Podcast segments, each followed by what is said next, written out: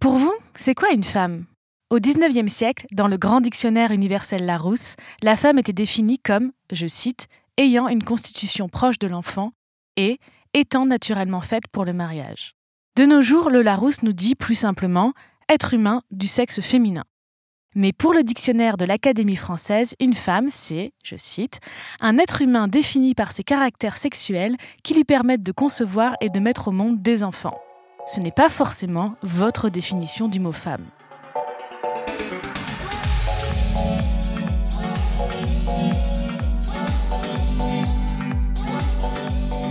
On a souvent l'habitude de considérer le dictionnaire comme une source neutre, unique, fiable, le dictionnaire. Mais rien qu'avec cet exemple du mot femme, on voit que la définition peut varier d'une époque à l'autre, d'un dictionnaire à l'autre. Regarde dans le dictionnaire. Quand on vous dit ça, de quel dictionnaire parle-t-on? D'un dictionnaire papier? D'un dictionnaire en ligne? D'un dictionnaire collaboratif ou d'un dictionnaire fait par des professionnels? Du dictionnaire de l'Académie? Du Robert? Du Larousse? Du Littré? Du Trésor de la langue française? Du dictionnaire des belgicismes? Du Wissionnaire? Il n'y a pas un dictionnaire, mais des dictionnaires faits par des gens différents, qui font des choix différents, des choix éditoriaux, mais aussi idéologiques et même politiques. Et oui, politique. Quand le dictionnaire de l'Académie n'accepte pas le mot chirurgienne alors qu'il accepte bien pharmacienne, c'est un choix politique. Quand le Robert décide d'inclure le mot transphobie dans son édition de 2020, c'est aussi un choix politique. Et oui, le monde des dictionnaires est lui aussi traversé par des questions de société. Il est donc temps de vous poser cette question cruciale, votre dictionnaire est-il de droite? Pour en parler, j'ai invité Marie-Hélène Driveau, lexicographe et directrice éditoriale du Petit Robert, et Bernard Sarkiglini, professeur de linguistique, conseiller scientifique du Petit Larousse, à la tête d'un nouveau projet de dictionnaire, le DDF, Dictionnaire des francophones. Grâce à elle et grâce à lui, vous ne regarderez plus jamais votre dictionnaire, papier ou numérique, comme avant.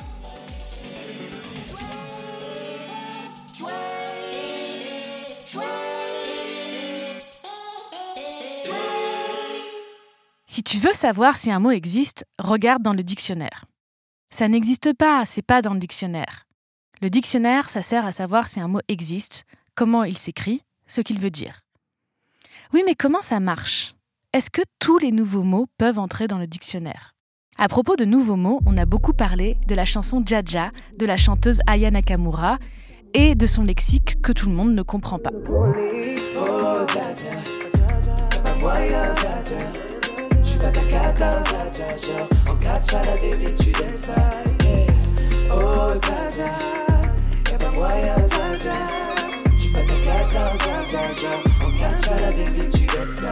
J'ai demandé à mes invités, dont le travail est notamment de sélectionner des mots qui entrent dans le Larousse et le Robert, si le mot Jaja pouvait entrer dans le dictionnaire. S'il est partagé par euh, suffisamment de locuteurs, pourquoi pas? Pour l'instant, ça n'a pas l'air d'être le cas encore. Donc, quel est le critère? C'est si le mot est partagé? Et partagé, employé par différentes euh, catégories de locuteurs, y compris par euh, aussi plusieurs personnes de différentes générations notamment. Mais l'invention d'un mot par un écrivain est intéressant. Rabelais a inventé beaucoup, beaucoup de mots qui sont devenus communs. Donc, faisons confiance à cette jeune artiste qui est dans la tradition de, de Rabelais et de, Pierre Guyotat. Alors, en attendant de voir si Jaja entrera ou pas dans le dictionnaire, voici la définition qu'en donne Aya Nakamura elle-même. Jaja, c'est un mec comme tout le monde qui va raconter des salades euh, sur une fille. Un Jaja, c'est un menteur. Comme vous avez pu l'entendre, mes deux invités n'ont pas eu la même réaction face au mot Jaja. Et quand il s'agissait de l'inclure ou pas dans le dictionnaire, il et elle ne faisaient pas forcément le même choix. Parce que contrairement à ce qu'on pense, il n'existe pas un dictionnaire, mais des dictionnaires établis par des individus différents qui font des choix différents qui les engagent politiquement.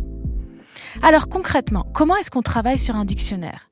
Déjà, depuis quand les dictionnaires français sur la langue française existent-ils? Les tout premiers dictionnaires étaient bilingues, c'était des dictionnaires de traduction qui permettaient de passer du latin au français. Pour trouver des dictionnaires en français sur le français, il faut attendre la seconde moitié du XVIIe siècle, le moment où, pour résumer, le pouvoir royal a pris en charge la langue. Le premier dictionnaire unilingue de français a été établi par un grammairien et lexicographe, Richelet, en 1680, puis ça a été le tour de l'Académie française en 1694. Et déjà à cette époque, ces dictionnaires ont fait des choix différents. Richelet avait choisi une orthographe plutôt modernisée, alors que l'Académie optait pour une orthographe très éloignée de la prononciation. Bon, entre parenthèses, hein, le symbole de la modernité à l'époque, c'était d'adopter l'accent circonflexe, ce qu'a fait Richelet, mais ce que l'Académie ne voulait pas. Cette opposition révélait déjà une opposition idéologique, parce que Richelet considérait que la langue devait s'adapter aux évolutions du temps, qu'il fallait écouter les praticiens de la langue comme les imprimeurs par exemple, et l'Académie, elle, avait une vision de la langue tournée vers le passé et vers une élite. Il n'y a plus qu'une seule façon de dire qu'un truc est, Ouais, c'est est formidable. c'est un état de dire que c'est super, que ça baigne, que c'est cool, euh, que ça craint pas. Je ne vais pas employer les mots du dictionnaire pour dire qu'un truc est super. Je vais pas dire euh, c'est merveilleux, c'est extraordinaire. Quand un truc me plaît, je dis ça me branche, c'est super. euh, euh, quand un truc me débecte, je dis pas euh, cette chose me déplaît. Je pourrais jamais dire ça. Je dirais ça me gonfle toujours. De nos jours, les équipes de rédaction des dictionnaires actuels peuvent être privées, comme celle du Robert, celle du Larousse ou encore Hachette. Il y a aussi des équipes publiques, comme celle du Trésor de la langue française au Québec, avec une version gratuite en ligne que je vous conseille absolument. Ces équipes sont composées de spécialistes. Mais la question idéologique n'a pas disparu, au contraire. Parce que faire un dictionnaire, c'est d'abord se demander qu'est-ce que le français? Est-ce que c'est la langue telle qu'elle est pratiquée par toutes et tous dans tous les domaines? Domaine du français parlé, du français technique, c'est une vision plutôt progressiste de la langue? Ou est-ce que le français, c'est la langue telle qu'on imagine qu'elle devrait être parlée? Une vision plutôt conservatrice, plutôt tournée vers une élite. C'est cette opposition que nous explique Bernard Cerchellini. C'est le paradoxe de notre métier. Nous sommes des savants, nous avons une bonne méthodologie, nous travaillons sur des données.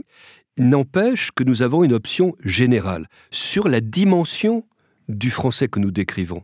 Prenez le XVIIe siècle, auquel vous faisiez allusion tout à l'heure. L'Académie française décide d'un usage restreint. Quand elle publie son première édition, 1694, elle est conservatrice.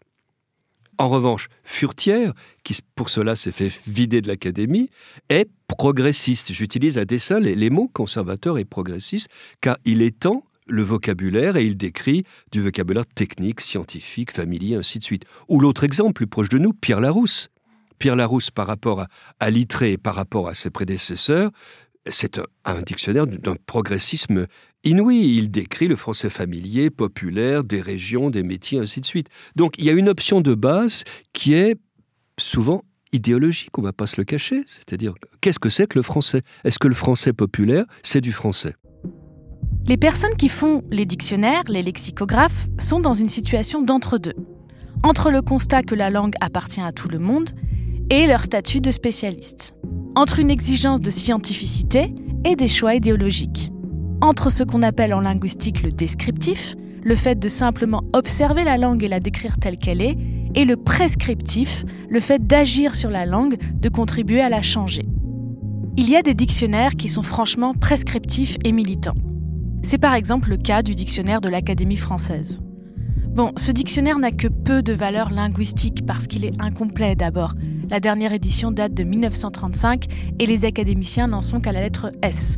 Avec un peu de chance, ils finiront avant 2035. C'est un dictionnaire qui est aussi souvent fautif, malheureusement.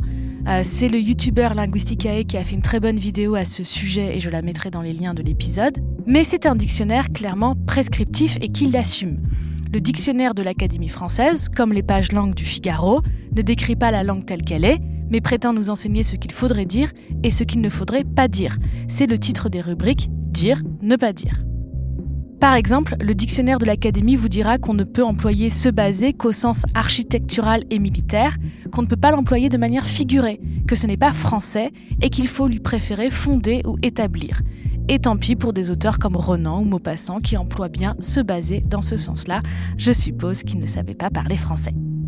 Mais même les dictionnaires qui ne veulent pas nous dire comment parler, qui sont plutôt descriptifs, comme le Larousse et le Robert, se retrouvent à devoir faire des choix politiques. Alors j'ai demandé à Marie-Hélène Driveau et Bernard Cerclini de nous expliquer un peu plus en détail comment elles et ils travaillent et notamment qui choisit les mots qui vont entrer dans le dictionnaire et comment on les choisit. Je crois que nous avons la même méthode, euh, pratiquement. hein. Vous savez, c'est un travail de tous les instants. Il y a chez Robert, chez Larousse, des gens dont c'est le métier, qui ne connaissent pas de fin de semaine, pas de vacances, car ils écoutent, ils lisent, ils entendent continuellement et ils notent. Et surtout, ils notent la fréquence des termes, la diversité des emplois, et ils essayent d'estimer l'entrée du terme dans l'usage, hors d'un jargon technique ou, ou d'une mode. Dans l'année, on arrive presque à 4000 termes vraiment intéressants. Et là, à feu vif, on commence à réduire jusqu'à 400-450 termes. Et enfin, je ne sais pas comment vous faites chez Robert, mais ça se termine à, 3 dans le sous-sol, euh, les téléphones éteints, euh, les murs testés pour voir qu'il n'y a pas de, de micro, et nous décidons, la mort dans l'âme, parce que faute de place, euh, on ne peut pas indéfiniment rajouter, amincir le papier, réduire l'espace et, et les caractères, à peu près 150 mots nouveaux ou sens nouveaux euh, tous les ans. Mais il y a des en- recalés qui Ouais. attendent l'année suivante. J'imagine que c'est pareil chez vous parce que nos listes sont étrangement similaires. Étrangement ou heureusement peut-être. Mais vous dites qu'il y en a 4000 Oui. qu'on peut repérer à peu près chaque année. Finalement, on s'arrête à Oh, mais il y a 20 000 400. mots nouveaux en, fr- en- en français tous les ans.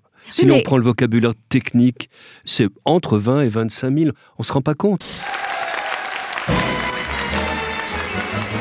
Mets le thune dans le bastringue, histoire d'ouvrir le bal. Pose ton cafard sur le zinc et t'auras du bonheur pour tes dix balles. Tout le monde y veut seulement la thune. Et seulement ça, ça les fait bander. Tout le monde y veut seulement la fame. Et seulement ça, ça les fait bouger.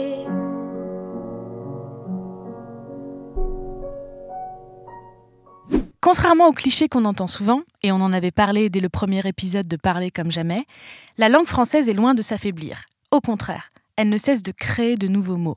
On invente de nouveaux mots et on retrouve d'anciens mots. Les mots reviennent. Thune, par exemple, que les Et, jeunes et la emploient maille. Énormément, oui. Ils Oui, s'imaginent avoir inventé le quelque 15e chose siècle, alors que mon grand-père euh, parlait de la thune. Justement, c'est c'était la pièce de 5 francs à l'époque. Quand on dit les jeunes parlent mal, bah oui. les jeunes inventent des mots qui n'existaient mais- pas, alors que la maille, c'est un mot d'ancien français, la thune, Bien effectivement. bien sûr. Plein de. hum, Vous en parliez. euh, Le j'ai- lascar. euh, Le lascar, oui. le daron, daronne, euh, qui Daron. sont des mots. euh, Quand j'étais jeune, le daron ne se disait plus. Non, non, C'était ringard, c'est Ah, ça. Du Bah, c'est un mot picard du XIIIe siècle tout de même. Et puis il revient. Donc, encore une fois, c'est Alain Ray qui le disait, un, un mot n'est jamais vraiment mort. D'abord parce qu'il est déposé dans des textes, dans la littérature, et puis il, il est, il est dans un sommeil profond. Donc, il est difficile d'éliminer Mhm. un mot du dictionnaire. Nous ne le faisons que tous les 10 ou, ou 12 ans, avec beaucoup de chagrin, parce que euh, faute de place, vous voyez. Un exemple, à la dernière euh, refonte, nous avons constaté que le, le mot Minitel était dans le Petit Larousse. On n'utilise plus de Mhm. Minitel. Mhm. Mais le Minitel existe encore dans la littérature, on le rencontre dans Mhm. des textes. Donc nous avons décidé de maintenir Minitel. En revanche, Ah, le verbe est- Minitélé Mhm. n'a vraiment pas pris. Et là, je dois vous dire que le mot verbe Minitélé, lui, a été éliminé du Petit Larousse. D'accord. Voilà un Mais exemple. c'est intéressant parce que les clichés veulent, vous savez, on a la grande idée que la langue se meurt, que la langue ne se renouvelle pas. Et au fait, ce que vous nous dites du travail des dictionnaires, c'est le contraire. On élimine très peu de mots et on en sélectionne certains nouveaux, mais parmi une infinité d'autres mots qu'on aurait pu choisir. En fait, oui, il y, a, il y a un mouvement, mais qui est plutôt du côté de l'accroissement. Mm. Euh, J'ai dit, nous jouons sur le, la masseur du papier, sur les caractères, pour Sur les marges. le- sur les marges, Ah, sur vous les gagnez le marges. plus de place possible Ah pour oui, mettre oui. le plus de mots possible. tous les trucs sont possibles pour, Tout est pour bon accroître pour, le vocabulaire, pour accroître et faire disparaître un mot du dictionnaire. Ça ne signifie pas qu'il a disparu de la langue. euh, mm, Hein Simplement, il nous a semblé que Minitélé, d'abord, se comprend très bien tout à fait. et qu'il Est-ce qu'il sa a jamais eu beaucoup de n'a vigueur Ah bah, à l'époque, il avait suffisamment d'occurrences, euh, de fréquences pour rentrer dans le dictionnaire, vous voyez Et j'aimerais bien qu'on explique aussi la manière dont on va choisir, alors pas seulement un mot, mais la graphie d'un mot. Et des fois, c'est sujet à débat, et des fois, les dictionnaires ne font pas le même choix. Je pense au mot bolas, par exemple. Est-ce qu'on l'écrit avec deux S, deux SE, avec un S? Euh, Vegan, est-ce qu'on l'écrit avec un E ou pas? Alors, comment est-ce qu'on fait ces choix? Sur quoi on se fonde? Ah, Moi, le- un souvenir, c'est arrobase. Ah, arrobase, Ah, alors dites-moi. C'était un- une énigme totale, ce mot. Déjà, euh, savoir s'il était masculin ou féminin, parce qu'on dit l'arrobase la plupart du temps, donc euh, Ouais. il y a rarement d'adjectif après pour savoir. Donc euh, voilà. Alors, comment vous avez fait Comment ça s'écrit? Un R, deux R, un S, deux S, un E, pas de E. Savoir d'où ça sortait, ça, enfin, c'était le- un de mes pires souvenirs. Mais alors, comment vous avez choisi la graphie, justement? Après, on peut aussi aller voir dans des supports comme Europress pour voir les fréquences, essayer de... Donc c'est encore l'usage. Et puis pour Arrobas, nous avons interrogé les, les, gens du métier. Oui, et puis on, voir comment on voit aussi si c'est un mot qui est formé comme d'autres mots d'une série, voir un petit peu comment ça pour se. Pour faire une certaine homogénéité. Mais encore une fois, c'est une mm. option. Et les, les, auditrices, les auditeurs passés par l'école et qui ont appris difficilement l'orthographe pensent qu'il y a une orthographe. Or, actuellement, elle n'est pas aussi fixée que cela. Mhm. Si l'on compare Petit Larousse et Petit Robert, euh, on voit un nombre intéressant de, variantes. Ah, oui, bien, sûr. Euh, un exemple tout simple, c'est néo quelque chose, néonatal, mhm. néocolonialisme. Mhm. Alors, j'ai oublié à l'instant, mais je crois que le le Robert a tendance à utiliser un trait d'union. Ah alors, non, alors, vous soudez, ça c'est la tradition euh, Josette. Nous, nous commençons par le, trait d'union et nous soudons dans un deuxième temps. Donc en fait, les deux séries néo sont différentes dans les deux petits dictionnaires. Ce n'est pas rien. Et voilà, c'est bien la preuve que la phrase selon laquelle si tu veux savoir comment ce mot s'écrit, regarde dans le dictionnaire, eh ben c'est pas si simple que ça. On avait parlé dans un autre épisode de Parler comme jamais, à qui la faute, des batailles politiques autour de l'orthographe. Le Robert a clairement choisi une option politique en adoptant plusieurs graphies modernisées qui respectent la réforme de l'orthographe de 1990. Bien entendu, vous ne les trouverez pas avec cette graphie dans le dictionnaire de l'Académie. Mais ce qui illustre le plus les choix politiques que doivent faire les lexicographes, c'est la question des mots qu'on choisit d'inclure ou pas dans le dictionnaire et le sens qu'on donne à ces mots, leur définition. Et les termes qui font débat, ce sont souvent les mots féminisés ou qui renvoient au sexisme, à la domination masculine. Quand on parle d'autrice, par exemple, ou de féminicide, on nous répond souvent d'arrêter d'inventer des mots qui n'existeraient pas. 1689, André de Beauregard, qui dit il faut dire cette femme est poète, est philosophe, est médecin, est auteur, est peintre, et non poétesse, philosophesse, médecine, autrice, peintresse, etc. La nouvelle ère qui commence pour la femme oblige à inventer des expressions s'adaptant à sa condition nouvelle. L'omission du féminin dans le dictionnaire contribue plus qu'on ne croit à l'omission du féminin dans le code. La féminisation initiale est celle de la langue, car le féminin non distinctement établi sera toujours absorbé par le masculin. Ce n'est qu'à force de prononcer certains mots que l'on finit par en accepter le sens. La féminisation de chaque terme sera pour l'égoïsme mâle un expressif rappel à l'ordre. Ce mot n'existe pas, il n'est pas dans le dictionnaire. C'est oh, une phrase qu'on entend souvent. Bah que j'ai lu dans Le Monde. Quand nous avons commencé à féminiser, Mmh, bah, Quelqu'un écrit au monde en disant vous ne pouvez pas dire une ministre, c'est pas français, c'est pas, pas, dans, le dictionnaire. Ce qui est le, monde à l'envers, ou le oh, lexique à l'envers. Ça a été rapidement dans le petit Robert. Oh, bah, oh, bah, grâce à notre ami, bah, regretté ami Josette. la grammaire ne s'y oppose pas, les intéressés étaient d'accord. Je... Mais c'est vrai que c'est quelque chose qu'on entend tout le temps, alors qu'au fait, c'est le phénomène inverse. Par exemple, pour prendre un exemple d'un mot qui est entré récemment dans le dictionnaire, le mot féminicide, il a d'abord été employé, d'abord dans un cercle restreint, puis dans un cercle un peu plus large, notamment par l'usage médiatique. Et ensuite, son usage justement pas trop restreint a été sanctionné par l'entrée dans le dictionnaire. Vous dites dans le petit Robert, pas dans le dictionnaire, ça n'existe ah pas. Il faudrait déjà mettre euh, les choses au point. Souvent, on dit c'est dans le dictionnaire. Non, c'est pas dans le dictionnaire. Chaque dictionnaire fait ses propres choix, a ses propres valeurs, a ses propres. Euh, voilà, c'est différent. Donc, il est entré dans le petit Robert. Mhm. Et je tiens à préciser que ce mot n'était pas, ne faisait pas partie de la sélection dont parlait Bernard. Et euh, c'est lors de la mise à jour qu'on a décidé de, de l'ajouter, notamment parce que il était, euh, il faisait partie des, enfin, il avait une existence juridique dans certains pays d'Amérique du Sud. Donc euh, sa présence dans l'actualité a court-circuité un peu le, phénomène de sélection habituel euh, des mots. Oui, oui, il est arrivé très fort, un petit peu après les votes, et on, a trouvé. s'est imposé. Nous, nous avons attendu un an pour être sûr de son implantation dans, dans, la langue, donc il sera cette année, bien sûr. Et ce que vous racontez illustre bien le, paradoxe du dictionnaire usuel. Mhm. Nous ne sommes pas prescripteurs. Nous sommes à l'écoute de la langue et nous nous rendons compte de l'usage.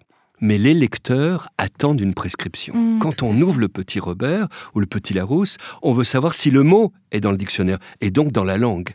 Nous avons donc une sacrée responsabilité. Et voyez, par exemple, pour féminicide, peut-être que son usage, sa fréquence n'autorisaient pas son entrée dès cette année, mais vous avez eu le, courage mm. de dire c'est un mot important pour des raisons politiques, nous le faisons rentrer.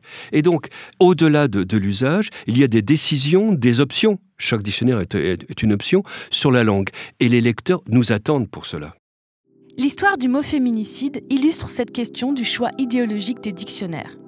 D'un point de vue formel, le mot est clair. Il est formé sur fémina, femme, et le suffixe cide du latin caudere, tuer, comme infanticide, insecticide, spermicide. Le mot est employé dans plusieurs pays d'Amérique du Sud, mais aussi en Italie, en Espagne, depuis au moins les années 70. En France, il est surtout utilisé pour désigner, dans le cadre des violences conjugales, le fait que chaque année, plus d'une centaine de femmes meurent sous les coups de leurs compagnons ou de leurs anciens compagnons. Créer un mot, c'était une manière de sortir cette question du simple fait divers pour montrer qu'il s'agit d'un fait de société. Et c'est aussi un mot forgé contre une autre expression, crime passionnel. C'est en effet le crime passionnel que nous allons évoquer ce soir. Des crimes associés à la passion du couple. Au début des années 70, voilà comment étaient définis les meurtres liés aux violences conjugales. Regardez comment cet avocat racontait le crime de son client. Vous êtes couché sur le corps de votre femme, vous l'avez embrassée, vous lui avez dit des, des, paroles d'amour. Une dimension passionnelle retirée du code pénal dès 1975.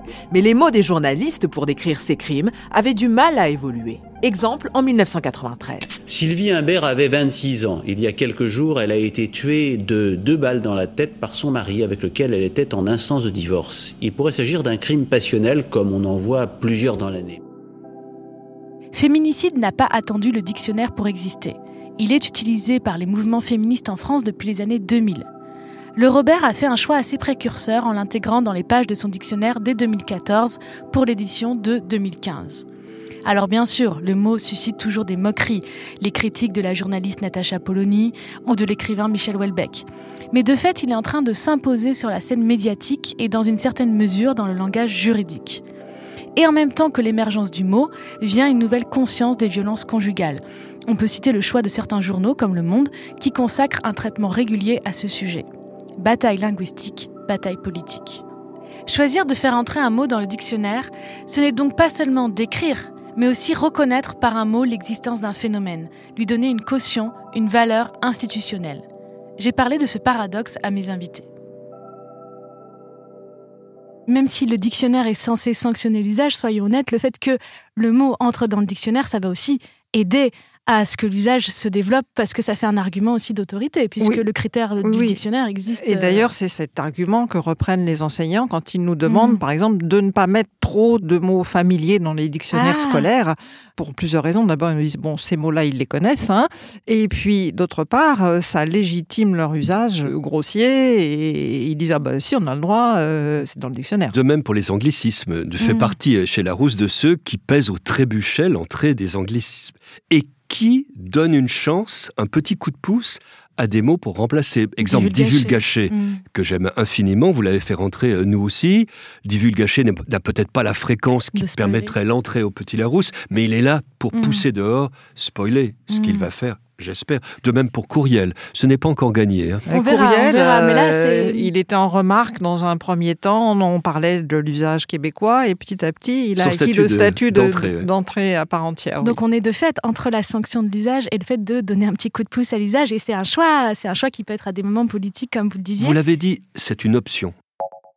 Si on considère que c'est une bataille politique de faire entrer un mot dans le dictionnaire, certaines personnes peuvent considérer que c'est aussi une bataille politique d'en retirer.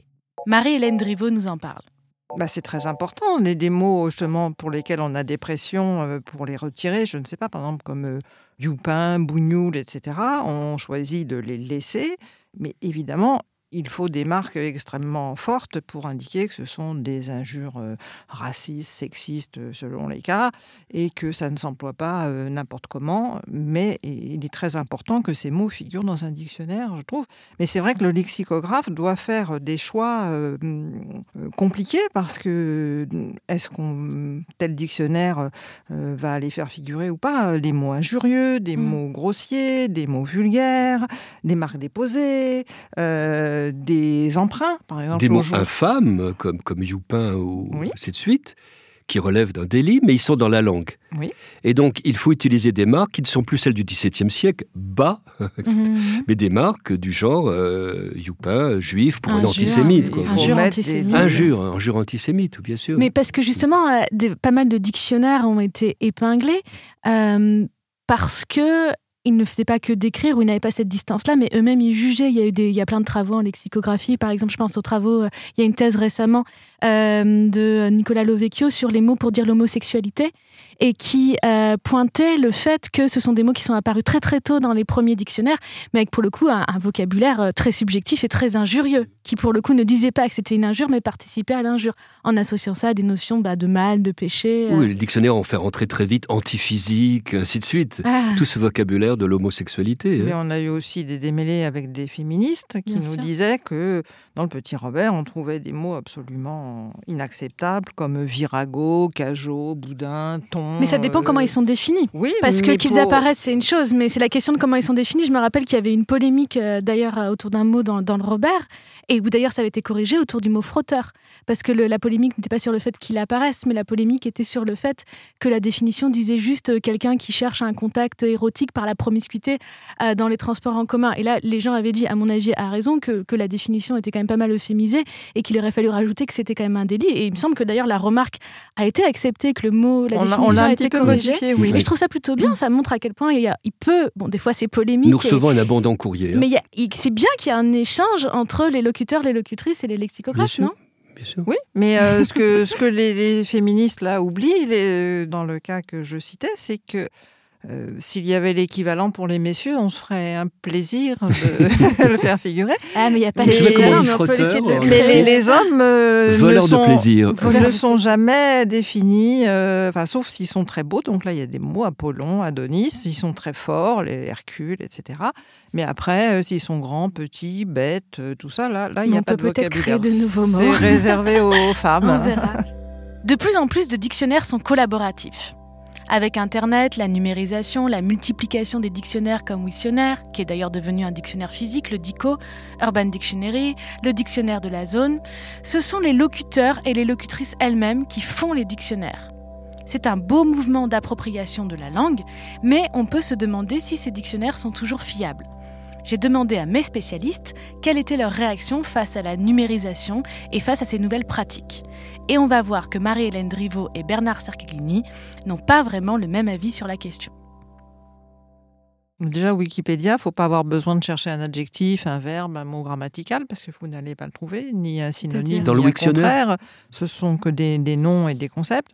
Alors, dans le Wiktionnaire, euh, il y a des côtés sympathiques, mais lexicographe, c'est un métier quand même, et on trouve ah, des, choses quand même un petit peu surprenantes. Oui, les définitions sont souvent très mauvaises, il faut quand même être honnête.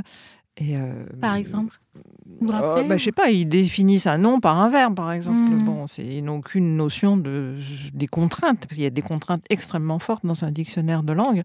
Et ils, en, ils les ignorent et ils s'en passent très bien, mais c'est souvent assez choquant quand même.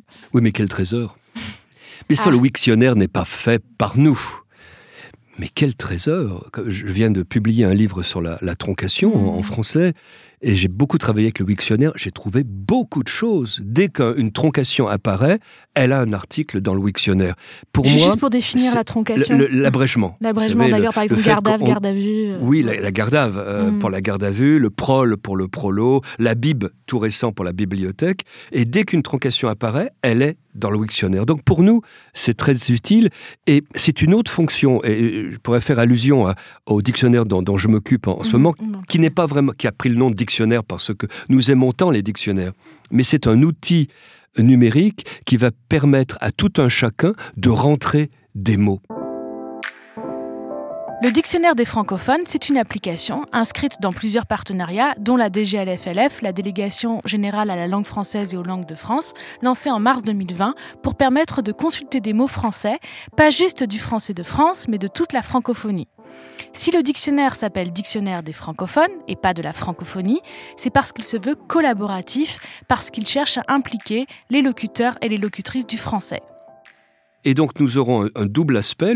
L'outil va, sortir en, mars. D'une part, cumulatif, il va donner accès à tout ce qui est disponible, euh, Wiktionnaire, euh, base de données, ainsi de suite. Et puis, participatif, c'est-à-dire qu'il y aura une appli téléphone qui va permettre de rentrer un mot, un essai de définition, quelques exemples, pour accroître et donner, le sentiment que cette langue est mondiale. Ensuite, et il nous revient après, et je m'occupe du conseil scientifique de ce dictionnaire, de mettre les linguistes en réseau pour trier tout ça. Et nous aurons, ça c'est une primeur, nous aurons en juillet prochain à Dakar une rencontre de tous les spécialistes du français en Afrique, euh, collègues africains non africains, pour commencer à trier et à classer et à travailler là-dessus. C'est euh, le numérique permet d'accroître le corpus, comme on dit entre nous, voilà. Mais ça, ne veut pas dire qu'on produit des définitions parfaites. Ça veut dire que n'importe quel francophone, n'importe où, pourra proposer un mot qui pourra entrer dans ce dictionnaire des francophones. Oui, bien sûr, brut de décoffrage, mais au moins il va exister. Euh, l'idée, c'est de... Bon, les, dictionnaires usuels font ce qu'ils peuvent, mais ils ont 80 000 entrées à peu près. Qu'est-ce que c'est que le vocabulaire français? Voilà. À vue de nez, c'est un million de mots.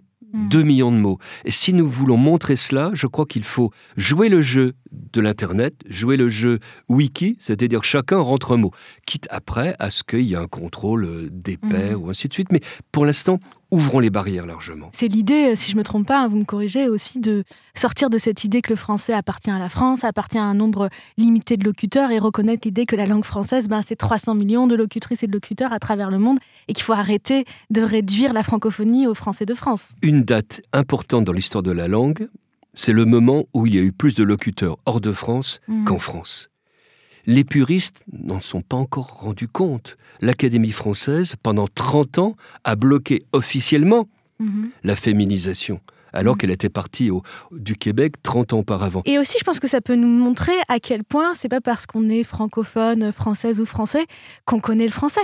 Et euh, ça peut nous montrer à quel point il y a plein de mots de, de français qu'on connaît pas. Est-ce que vous pouvez nous citer par exemple des mots de la francophonie qu'un Français ou une Française euh, ne connaît d'habitude pas, mais qui sont pourtant bien français. Ah, mais... Alors, ambianceur. Ah, il, y a, aussi des, risques de malentendus, parce qu'il y a des mots qui n'ont pas du tout le même sens. Euh, en France et hors de France. Euh, si vous parlez des gosses hein, québécois, ça va être un petit peu compliqué. Dans cette radio, on pourrait dire qu'il met les gosses sur la table. Vous m'avez compris. Mais un, qui est tout récent, excusez-moi, je vous coupe, parce que j'ai un de mes amis qui est mort ainsi, c'est l'emportiérage. Oui. Qui se mm. dit au Québec et qui désigne cette chose qui n'a pas de nom en français, qui est de se faire renverser et tuer, comme mon ça ami, gagne euh, par quelqu'un qui C'est vrai que les cyclistes voient tout de suite de quoi il s'agit. Mais j'avais donné, euh, j'avais donné ces mots-là, les, les, nouveaux mots du Larousse et du Robert à mes étudiantes et étudiants, et on essayait de deviner euh, qu'est-ce que qu'est-ce qu'il voulait dire. Il y avait forcément plein de mots qui n'étaient pas connus. Je me rappelle de zytologue aussi par exemple. Euh, mixologue Zytologue. Zytologue, qu'est-ce que c'est ça? Zytologue spécialiste de bière. La bière. Hein. Ah oui, bien sûr. Ah oui, nous avons fait rentrer le mixologue. il n'y a pas très longtemps. C'est vrai qu'il y a tout le vocabulaire de la barista qui est tout à fait nouveau, bien sûr. Moi, j'aime beaucoup agendé euh, suisse, que j'utilise mhm. maintenant, plutôt que noter dans un agenda.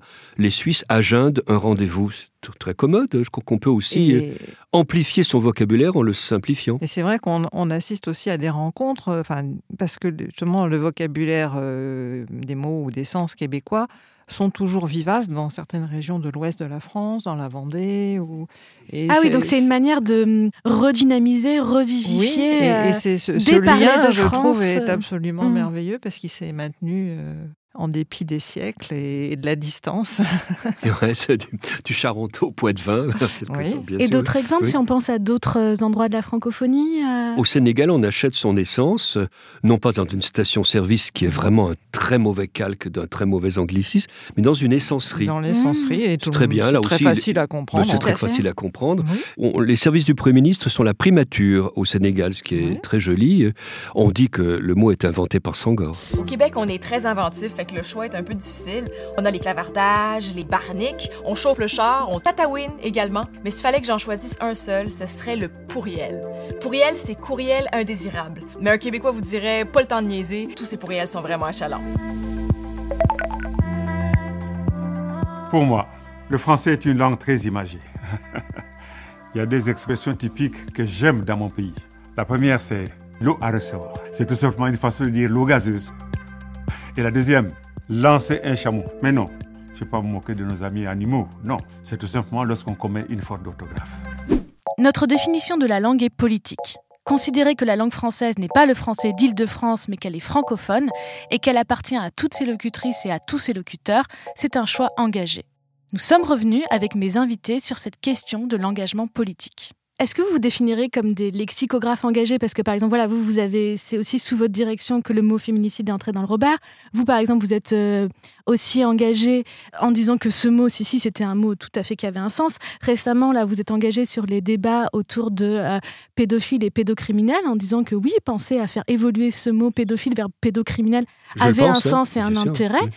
Donc, euh, vous prenez parti dans ces débats. Est-ce que vous considérez comme des linguistes engagés? À moi, oui, tout à fait. Hein. Mais linguiste, c'est-à-dire que je crois que je reste un savant, mais j'ai des options. Voilà. Et après tout, qu'un savant intervienne dans l'arène politique et serve la République et serve aussi son peuple, ça me semble tout à fait naturel. Je crois être fidèle à Pierre Larousse. Oui, pédocriminel est dans le Petit Robert et c'est vrai que c'est un dictionnaire euh, humaniste, on va dire, ah et inclusif depuis très longtemps. Mm. Et donc, euh, c'est vrai qu'on a des valeurs et qu'on essaye d'y être fidèle. Et d'ailleurs, justement, vous savez, dans les clichés qui peuvent exister sur les dictionnaires, alors on parle de la guerre entre le Larousse et le Robert, et on a une représentante. Mais non, faut acheter les deux. non, non, ça marche pas. Ça, nous, on veut du combat, on veut du sang et des larmes là.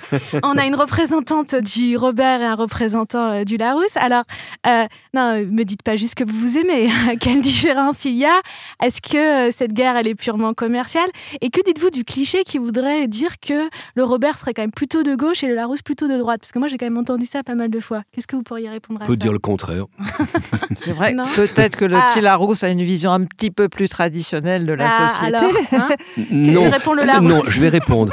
Nous attendons un peu plus longtemps pour être sûr qu'un mot est vraiment dans l'usage. Voilà. C'est-à-dire du coup, frileux, le ça J'essaie de mettre de l'huile sur le non, feu. Non, pas frileux, mais respectueux de nos règles. voilà. Et donc nous pouvons sembler un peu conservateurs parce que nous faisons rentrer un mot quand vraiment nous avons tous les critères le Robert est plus sensible à, la nouveauté de la langue. Voilà, donc il paraît plus jeune, peut-être plus jeuniste parfois, mais c'est deux, deux non, mais par, Pour prendre un exemple, hein, la définition de mariage dans le Petit Robert, on l'a modifié il y a au moins 25 ans, parce que ça n'existait pas en France, le mariage entre personnes de même sexe, mais ça existait dans plusieurs pays, et donc tout naturellement, on avait changé la définition, mais je vous dis, il y a au moins 25 ans alors que le ah, petit Larousse a attendu que la loi l'autorise en France pour faire une deuxième définition euh, un peu compliquée.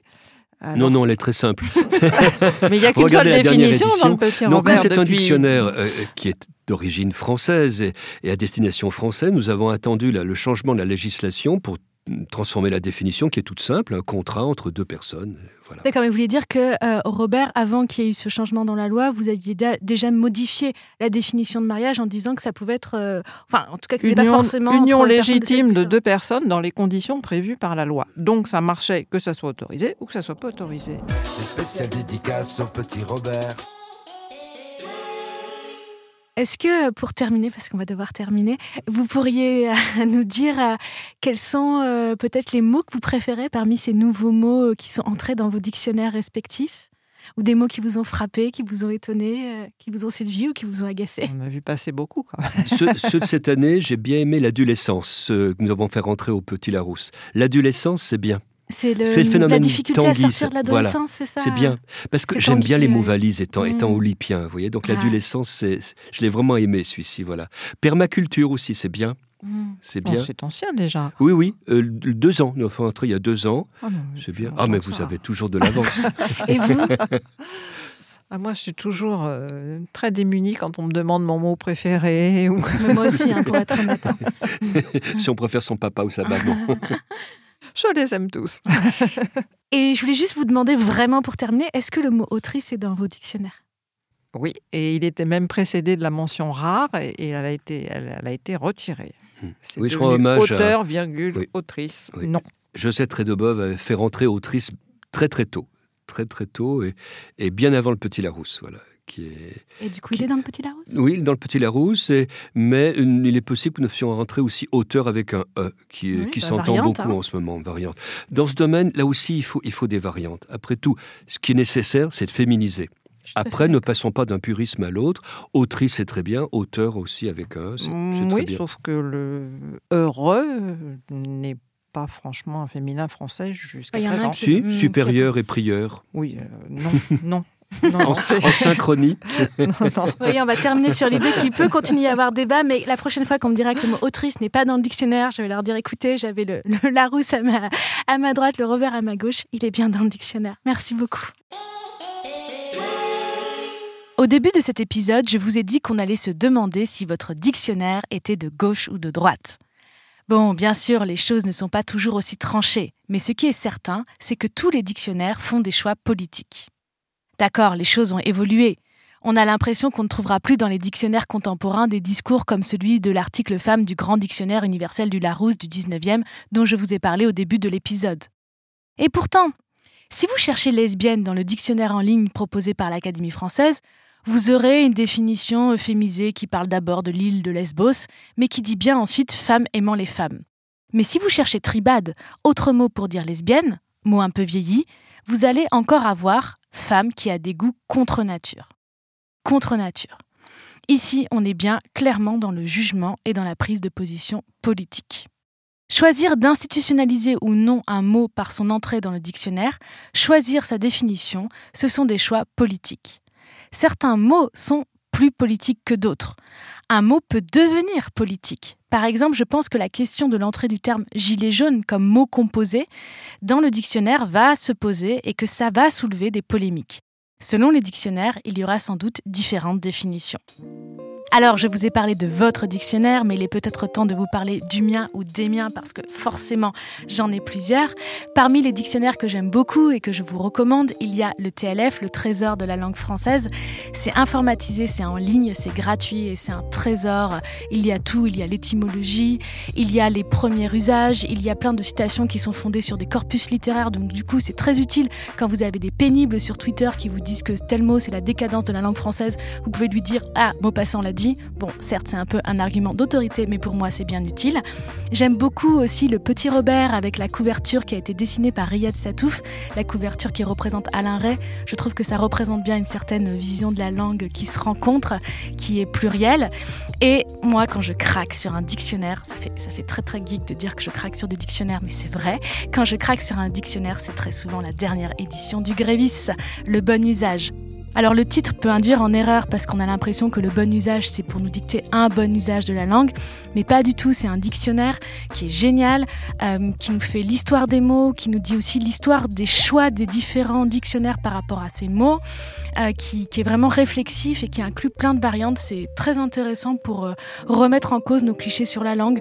Par exemple, qu'est-ce que bah, Maintenant, l'Académie française va nous dire que c'est une tournure complètement fautive. Grâce au Grévis, on sait que avant, elle était tout à fait acceptée par l'Académie. Et le Grévis nous explique aussi pourquoi on l'emploie, nous donne des exemples de textes très littéraires et très reconnus où c'est employé. C'est vraiment un dictionnaire qui permet de réfléchir. J'aime le Grévis. Mais dans tous les cas, même si on adore les dictionnaires, n'oublions pas que ce ne sont pas les dictionnaires qui font la langue. Ils peuvent l'influencer. Ils peuvent lui donner un coup de pouce, comme dit Cerchellini. Ils peuvent institutionnaliser l'usage, mais l'usage ne doit pas les attendre. Continuons à parler comme jamais et continuons à créer des mots qui n'existent pas dans le dico.